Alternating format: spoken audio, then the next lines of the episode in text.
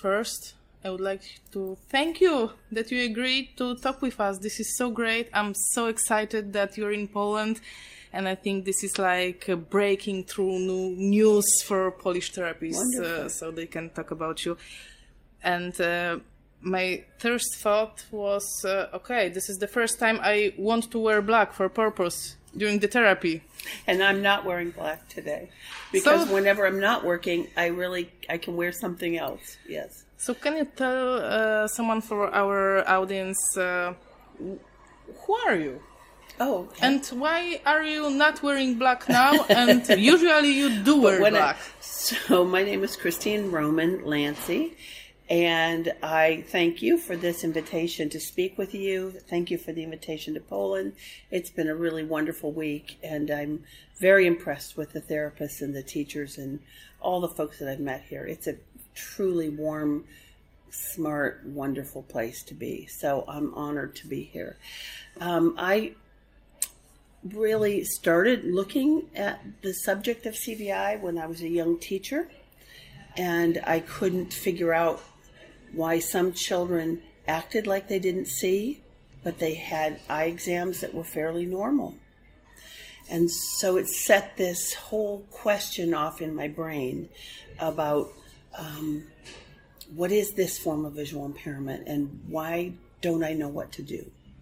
I'm not wearing black today because um, I wear black every day that I work with children with CVI, and today I'm not working with children, so I can like really break free of the black. But most of my closet, as I mentioned at the workshop, is black and then others.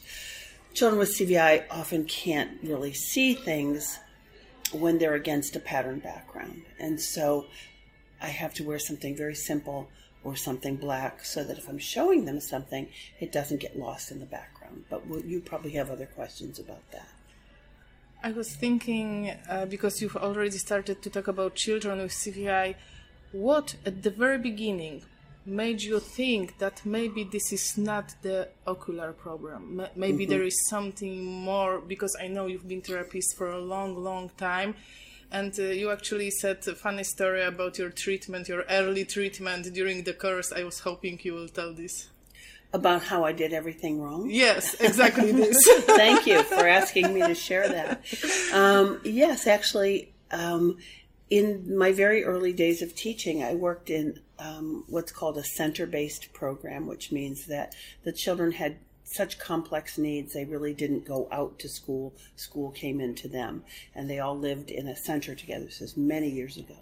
In the United States, there's not very much treatment like that anymore. Most children are in their home schools or some in center bases, um, but it's more rare. So back then, I was a, the the vision teacher for many classrooms, and I went into a classroom in this really institution residential center, and that I had children on my caseload who had eye disorders, cataracts, glaucoma, those things, and I knew what to do with them. But when I was challenged by a classroom teacher to work with some other children in the class, um, you know, she said, "How you know, Christine Roman, you're working with this child with cataracts. Why aren't you working with this child who just stares at the lights all day?"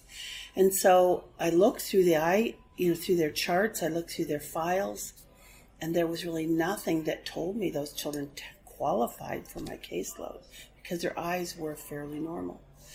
But I worked with them anyway. I thought, well, maybe I can do something helpful. But what I did was I applied all the things I knew about eye disorders to children who had vision problems in their brain. And I know I did everything wrong. I know. I knew even then it wasn't really helping. But I just didn't know what else to do. And so that feeling I had for so many years of um, I'm failing these children just crushed me. And I thought, well, I have two choices. I can avoid these children and say I'm not working with them, or I can try to understand it and make it better. And I took that route. And can you tell what are we talking about? Because this is the main the main thing that this is not the eye disorder. And uh, I think uh, there is Beata with us. Beata is therapist uh, with children, not like me. but uh, this is something what we are struggling with. That we try to help. We really mm-hmm. have this need of helping, and we don't know what to mm-hmm. do. Mm-hmm. So, what is this CVI? What is this? Well, in my writing, I call it cortical visual impairment. Some people might think of it as cerebral visual impairment, even though they're they're not exactly the same thing. I won't go into that, but but it is visual impairment that occurs in the visual pathways and processing centers of the brain. So most vision does not happen in the eyes. The eyes are the receptors, and if the receptors aren't healthy, you know we can't see, and that's what most people think of as visual impairment. But it turns out even when this part is okay, all the parts that take the message back to the visual cortex also have to be okay.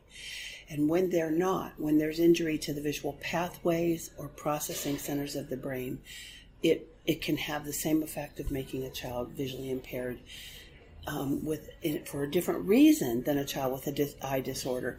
But they too are visually impaired. So there's like two big groups of children called visually impaired children with eye disorders, children with brain based visual impairment. And when we see the children with general, let's say, visual disorders, what are the signs that maybe parents, maybe therapists uh, can start worry and think about CVI not not these ocular problems because we know okay mm-hmm. he's doing like this maybe his acuity is not the best mm-hmm. so or their eyes don't look normal or something yes triggers a response to and are there any signs of CVI so mother can see father can see or uh, mm-hmm. basic mm-hmm. therapist can see mm-hmm. there are there are many signs but most parents um, will first notice that the child doesn't look at them they'll notice that it feels like uh, parents have said to me this was one of the first things I really paid attention to that parents would say, he's not really looking at me, he's looking through me. So you see how I'm looking kind of like over your shoulder? Parents would say, it's more like he's looking through me. Like I know he really loves me, cares about me, is attached to me, but I just don't feel like we're connecting in the face. And that was a very, very important thing for a parent to tell me. Because then I heard another parent tell me, and then I heard another parent, and more and more. And I thought, that's a symptom. That's an important sign. I got chills. Yeah, it's it's really about listening to what people telling you and knowing that there are these really important patterns that emerge in children with CVI.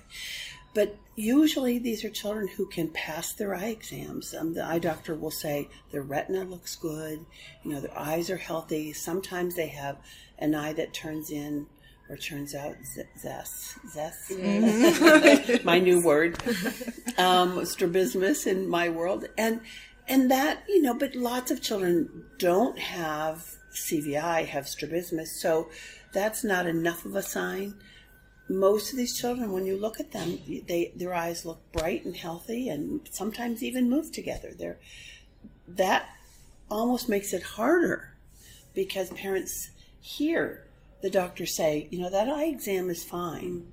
There's nothing wrong with the eye, and the parent goes, you know, phew, that's a relief.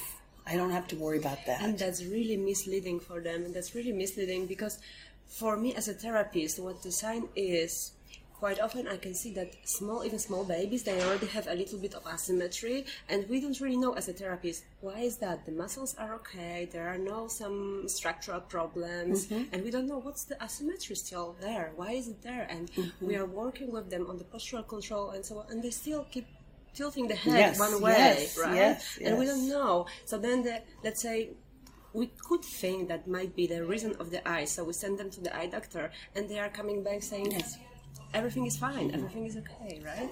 And and I think that's so important because these are parents who um, their children are very complex usually, and they have you know to go to the doctor to treat the seizures they have to go to therapists and doctors to treat the muscle disorders or cerebral palsy in many children they have to go to a speech therapist or learn how to find somebody who can teach their child how to use a communication device, and they have medicines they have to think about, and surgeries. Or these parents are so busy and they have their children are so complex that when they hear something they think is good news, like the eye exam is fine, they just put it on the back burner. Exactly. It's like, well, thank you. That's one thing we don't have to worry about.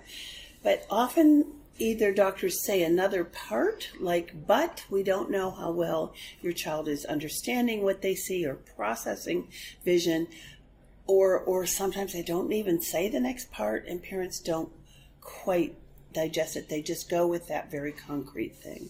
So Yeah, then, Is it another often that you have uh, that kind of patients? Is it- Ri- Yeah, but there's another version as well. They will prescribe some glasses for them, but the children hate to wear them. Yes. And we don't know why, you know, because they will say, "Oh yeah, he has a low, he's a low vision," and they will prescribe the glasses. It doesn't help.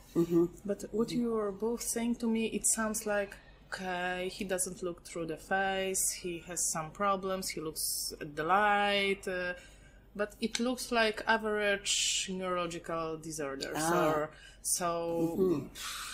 What is the difference between autism? Autism, you don't look on the face uh, if you have Right. autism. So Right. Well, first of all, we, um, I, you know, science hasn't come up with a definitive cause of autism. There are definitive causes of CVI. We know what causes CVI, and even though some of the behaviors might be similar, they're very, very different, and they should be treated differently. So, for example, a child with autism might be able to understand and remember your face, but not want to look at you because socially it's too threatening. They don't want that social regard, that social interaction. A child with CVI literally cannot interpret your face. They see something, but they can't put it all together. So I sometimes describe this as um, uh, if you have a puzzle, like a, a jigsaw puzzle, and you throw it up in the air and all the pieces come down on the table, and you put them face up, the picture side is up, but they're all separate. And you've never seen the picture on the box. I see it. I can see it just fine, but I don't know what it's supposed to look like. I don't have a, I don't have a whole picture. I don't have a, um, I just have fragments of information. So children with CVI have been described that way, and they've described themselves to me that way. Um, some adults with CVI have said the same thing. So it's a very different thing, and it's so important that we don't misdiagnose or just lump all the children together. So if we say, you know, we don't know what's wrong with you, but you do some things like children with autism do. You don't look at faces and you like things that move and you like, you know, to line things up by color. We'll just have you be in an autism class. But that will be a very, that will not be the treatment that is really targeting what that child needs. is that a way to differentiate the real autism from CVI problems? That's one way. Um, but I always do a test called the CVI range. And from the research I've done, the, the information I've collected, children with autism do not score on the CVI range in a way that is um, appropriate for the test. They have kind of bizarre scores, which tell they don't fall into the pattern that children with CVI have when they have the same test. So that tells me that some of the things are there, some are absent, some are odd, some are hard to score. That's autism. Children with CVI, they just have a profile that's just completely intact on that test. So there's a way to tell the difference. There's absolutely a way to tell the difference, but you need somebody who's very alert to, first of all, looking at the medical cause because children with CVI have very distinct medical reasons injury to their brain or differences in their brain. Sometimes it's not an injury, like a chromosomal difference isn't an injury. A metabolic cause of CVI isn't an injury, but it causes these functional changes in the brain. Those causes are another one of the big keys. So the normal eye exam is a big key, a big possibility for CVI. The second one is the presence of some big neurologic condition associated with CVI. Those are two of the first things that can be done to say this sort of seems like it could be CVI. Let's look further. And uh, even if someone will check each child or the therapist will assume maybe there is CVI, so what then? Can we change it? Is it manageable? Yes, we can change it. In fact, this is the only kind of visual impairment that's really expected to improve systematically over time. So I think of CVI as being on a 0 to 10 continuum, where 0 represents little or no visual functioning, 10 represents near typical. My job is to evaluate those children, figure out if they do have that profile, and if they do, start the supports that help them use their vision meaningfully across their day so that we can activate that part of their brain where vision still lives but is not active yet and excite those neurons and get them to fire up and connect and eventually create new pathways. So it's a, I, I often tell parents, I say, you know, this is kind of a, uh, you know, I have, I have some difficult news for you, but I also have some good news for you. And the difficult news is your child shows a profile of a child with CVI. You know, your child has CVI. The good news is this is open to much improvement. And so we can really help that child. We can help your child improve their vision dramatically in many cases. This was funny. Now we all looked at the same way, and it was slight and the movement because yes, the elevator that's exactly right. No, that's exactly right. That's exactly that's we all demonstrated a primitive visual response, a dorsal stream response, peripheral vision response, which was movement happened, light came in, and then another form of movement plus novelty because we didn't expect that to happen. And we all looked that we have normal visual systems. And we pass. And mm-hmm. let's say we can we can uh, we have possibility to to see the thing because the mm-hmm. uh, uh, the lift uh, door was opening, so we were able to look at it, to notice it, and next second ignore it, and this is normal. And, and we and could also interpret it. We, we, yes. I don't think we would disagree about what we saw when that person came off the elevator. And what would be with the CVI child? For a child with CVI, yes. it all happened so fast that they might not notice, or they might notice the light and they may, after a few moments, turn and look to see where that light came from. But often, by the time they know where to look, the event is over. So they miss a lot of information. I was just um, thinking about your last question about can we expect improvement in yes. CVI? I think it's like with all the neurological disorder, if you have child with or adult, right, with hemiplegia, and they are just after accident, of course, you, as you yes. are physiotherapists, yeah. you expect yes. the change, right, and mm-hmm. improvement, mm-hmm. and of course, we can work on neuroplasticity and so on. We can expect some improvement yes. but then sometimes we need to adapt right and yes. we need adaptations and that's the, the most difficult work is it the same mm-hmm. with cvi yes uh, and i will add only because i really uh, i would i would like to have this emphasized because this was a uh, thing what really uh, touched my heart during the course that this uh, cortical um, cortex has much more possibilities for plasticity than motor cortex. Mm-hmm. So we say after a stroke you have three months, maybe six months, mm-hmm. a year is whoa, a lot. And how about children with CV- CVI? They have a lot of mo- possibilities of plasticity mm-hmm. in their brain. Yes. yes. And so, do they need any special treatment? Uh, so they should uh, come to you like once a week, two times a week. Uh, how many hours per week they should have treatment, or maybe this is not the treatment. Right. That's right. That's right. So, so children with CVI first must be identified then we, I believe that we must evaluate them properly. Then we we look at the ten characteristics that define CVI and try to, to determine that level so that we can provide some instruction and some support, some inter, some adaptations at that level. That needs to be there. There needs to be a team leader with that, somebody who really knows CVI well and can get things launched. But once they're launched, um, you know, we can sort of schedule those things to happen throughout the day. and it can be done by many people. Anybody who's passionate about the child and learns the content will be able to do this. Seriously. I mean, I know many educators and therapists that are very good at this, but I also know many parents who are just as good because if you devote your learning to this, if you really take it on, and you have a child whose visual improvement is on the line, you're not going to wait for the right person to come along and hope. You know, you're just going to do it. So, in many cases, I, the, the best outcomes seem to happen when you know, there's a team leader, somebody who knows CVI very well, and a parent who's very receptive and very willing to do their part. When that happens, that's the best of all worlds. Um, it's not a it's not a therapy in the sense that you would bring your child to someone every week to work on CVI.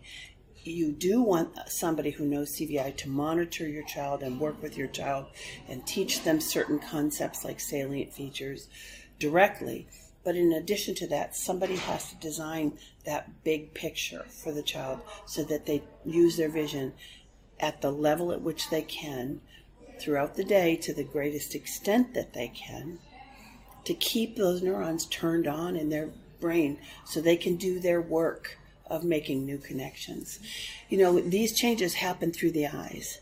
So if a child is just staring up at the ceiling all day, not much is going on back there.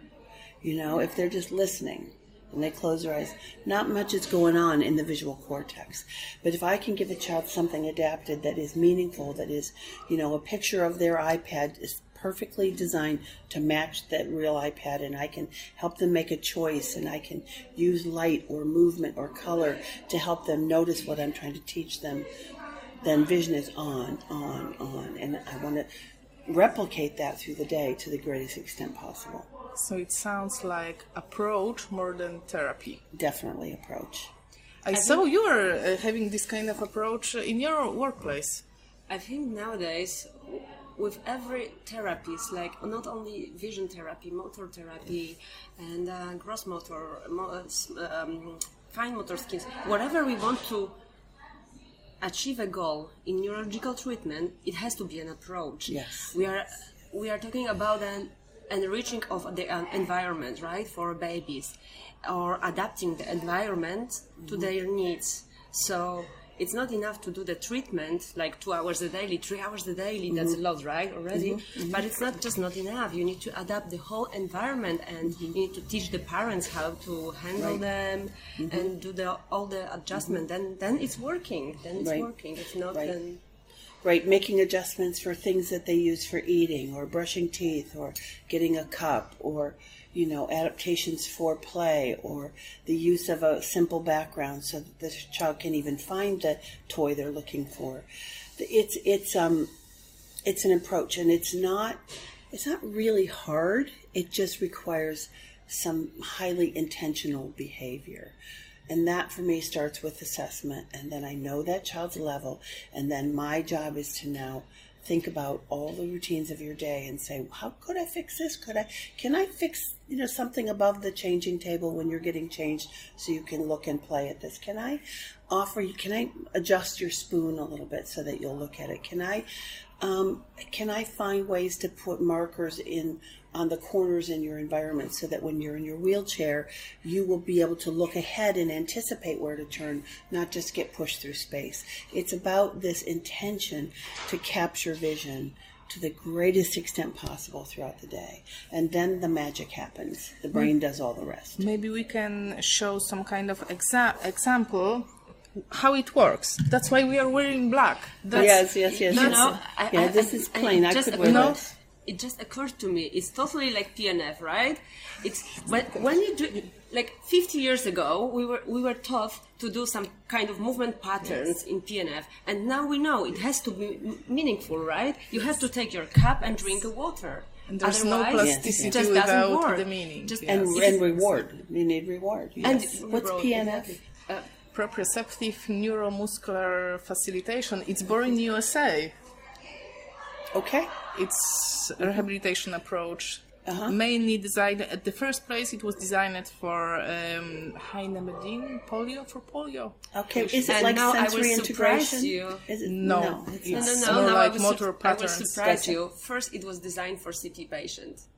And honestly, I was doing the research. Then afterwards, there was this epidemic, huge epidemic of polio, and they changed it. But first, it was designed for CP. And there are even the um, pictures of Dr. Kabat with child with CP in the hospital. Every day And I've read new. the Yes, yes, history yes. from Dorothy Wood, uh, book about it. It's really like not very common information, but that's true. Ah. Thank you for that. I, I didn't know. So let's give the example. The only thing I have is pen, so we can just show, show that on your sweater the pen looks totally different than Beata's sweater, Or- yeah. and then the pattern. How about this one? Oh, So the the pen is now lost.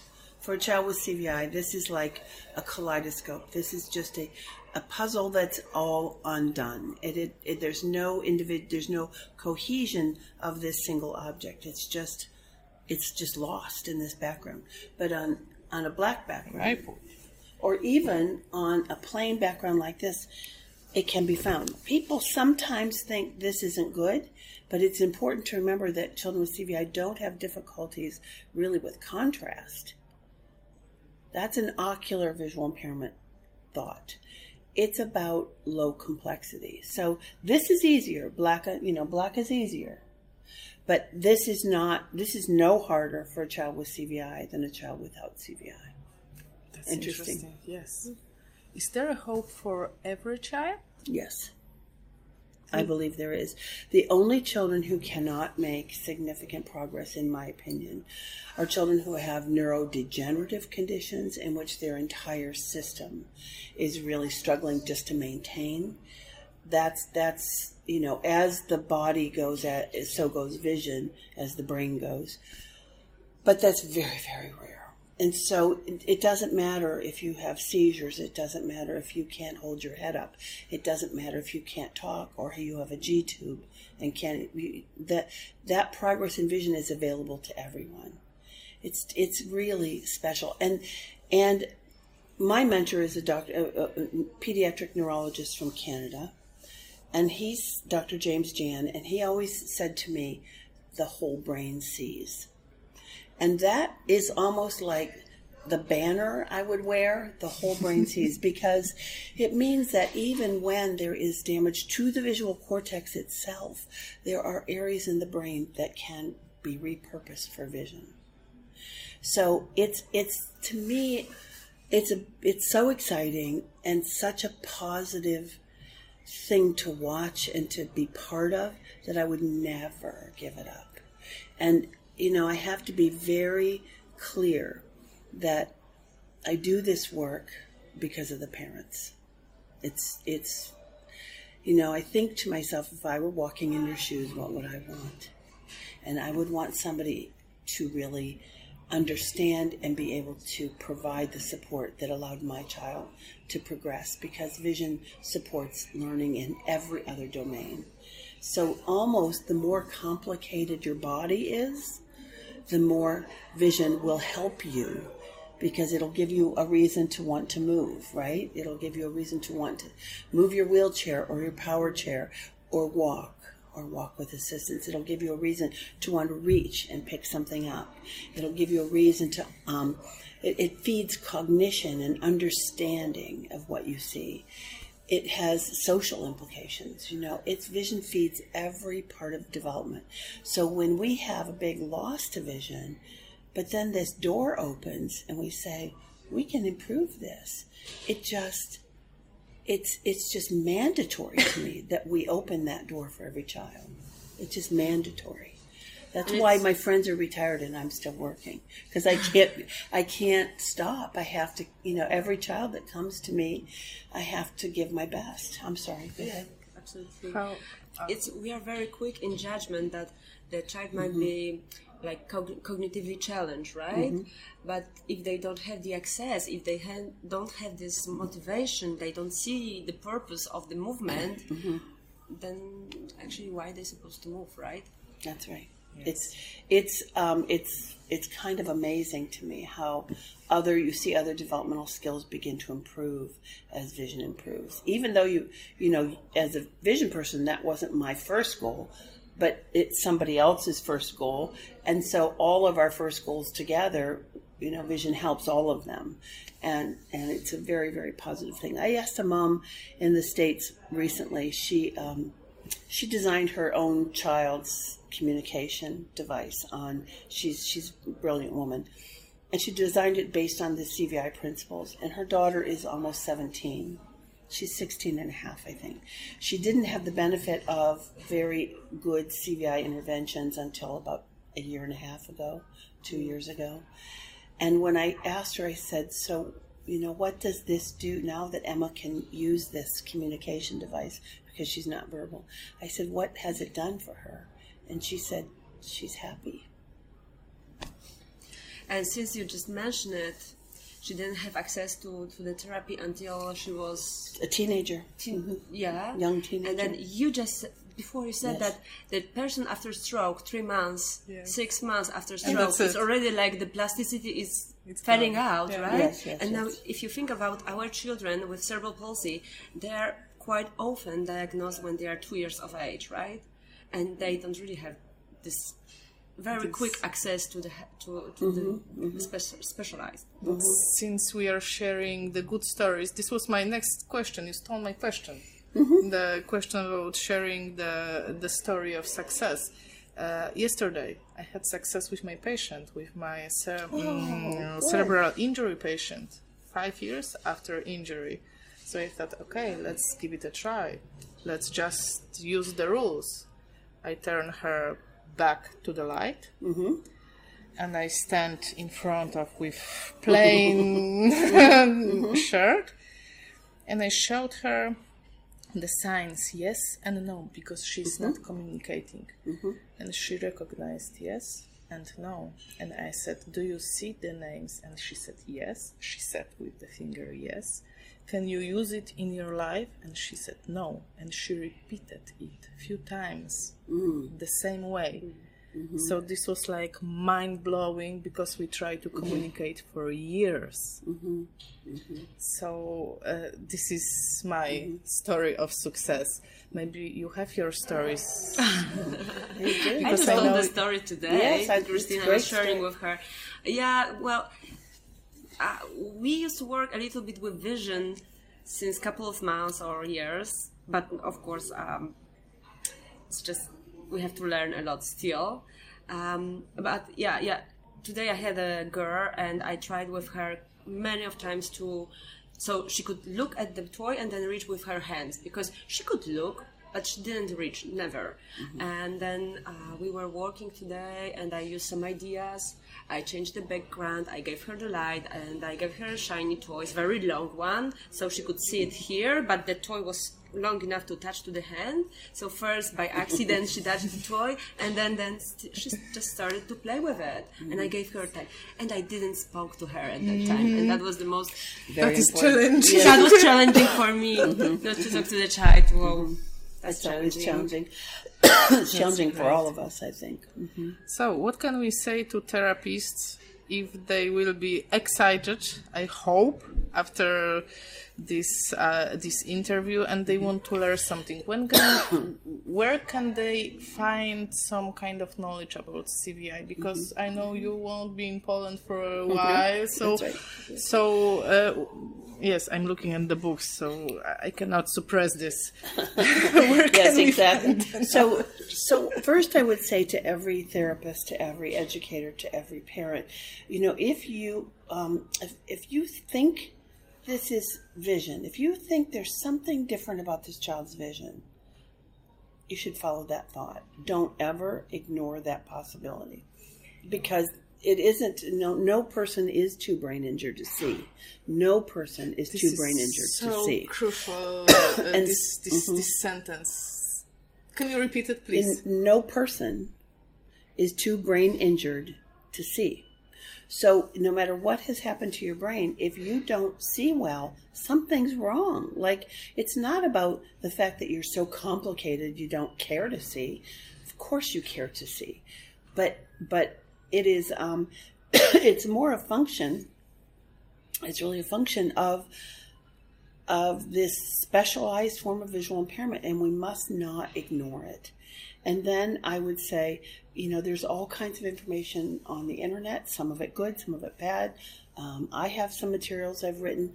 There are, are blogs. Um, Perkins School for the Blind has a website with many courses that one I teach, some other people teach parts of my work as well. They This have is important that uh, that we can uh, learn this online. Yes. So it's available Yes. all around the world. So Yes, we yes. in Poland also can take these courses. Yes, you, you can if you want to. And and there are um, conferences now. There are, you know, I know the UK has a cerebral visual impairment conference, and we have an annual um, North American uh, Pediatric Cortical Visual Impairment Society. Become involved, be, learn um, from those websites. The Pediatric Cortical Visual Impairment Society has, is launching a brand new, wonderful website as well. So the information is out there. When when I started, I had no one to talk to. I couldn't find another person. I could I literally couldn't find another person. So then in around 1984, I started reading the work of Dr. James Jan and I just had this massive aha moment and I just thought he's talking about these students that I don't understand. And so, I mean, I can still remember the picture of the page in the, in the journal article. It, I just stopped and thought, that's it. So then I, you know, went on to school and got my doctorate and did many other things so that I could just study, study, study this, but never stopped working with children. Not any time in my life have I stopped working with children because families and children are my best way to learn. You know, I, I learn about what to look for by listening to families, and I learn about about the progress children can make by working with the children. So there there are many um, many options. You know, there's there's a a new. I should I should share this interesting thing in the United States in the past, oh maybe year and a half. Parents have gotten organized. Parents of children with CVI, you know, social media, and they are now putting a lot of pressure on universities to teach a course on CVI all by itself and make it mandatory because it you know they want the they want the people who teach their children to be skilled and and to be able to to serve them well. So there's a there's finally a wave. I went from no one. I used to say, you know, if I were a match, I couldn't find anything to strike. You know, there was just nobody for me to talk to. But it's very gratifying to me to see now that wave is really moving out, and um, there's a lot more information about CVI available. I hope this. Uh, I hope in Poland you are the match and we are the uh, the surface. To strike, yes, the That's friction. Start get I- that friction so that it light a flame. Hopefully, uh, are there any uh, possibilities in Poland to I don't know to uh, to get some help if you have child with CVI? Well, or they are coming. They are. They are. They are coming. the fire of course, is if you if you there. Google CVI cortical visual impairment in English, there is plenty of stuff, plenty Yeah, of but ideas how to make a book, different ideas because you have to be really creative, right? To Yes. do those all adjustments and uh, to teach them and to yeah, you have to be creative, and so there are plenty of ideas. If you Google it in Polish. You can find already some information, yeah, Good. even in Polish. And there is a book um, um, also in Polish about cortical visual impairment, so uh, written by uh, Małgorzata Walkie- Walkiewicz-Krutak. So slowly we're slowly starting. but surely we are we are setting the goal. So And there's even there's even an iPad um, community, a program called CVI Connect, where there are lessons and things in the iPad, and it, it's um, it's based on all levels of CVI, and so so you know we see it starting to really ripple out and get some innovative ways to. it really warms my heart. It warms my heart that you've asked me to do this and that you've asked me to be here in Poland. And I think, I think, you know, you guys are the friction. You are what the match will strike to get it going. So I'm very grateful, very grateful to both of you. Thank you. So Thank you very much for sharing your knowledge with us. You're welcome.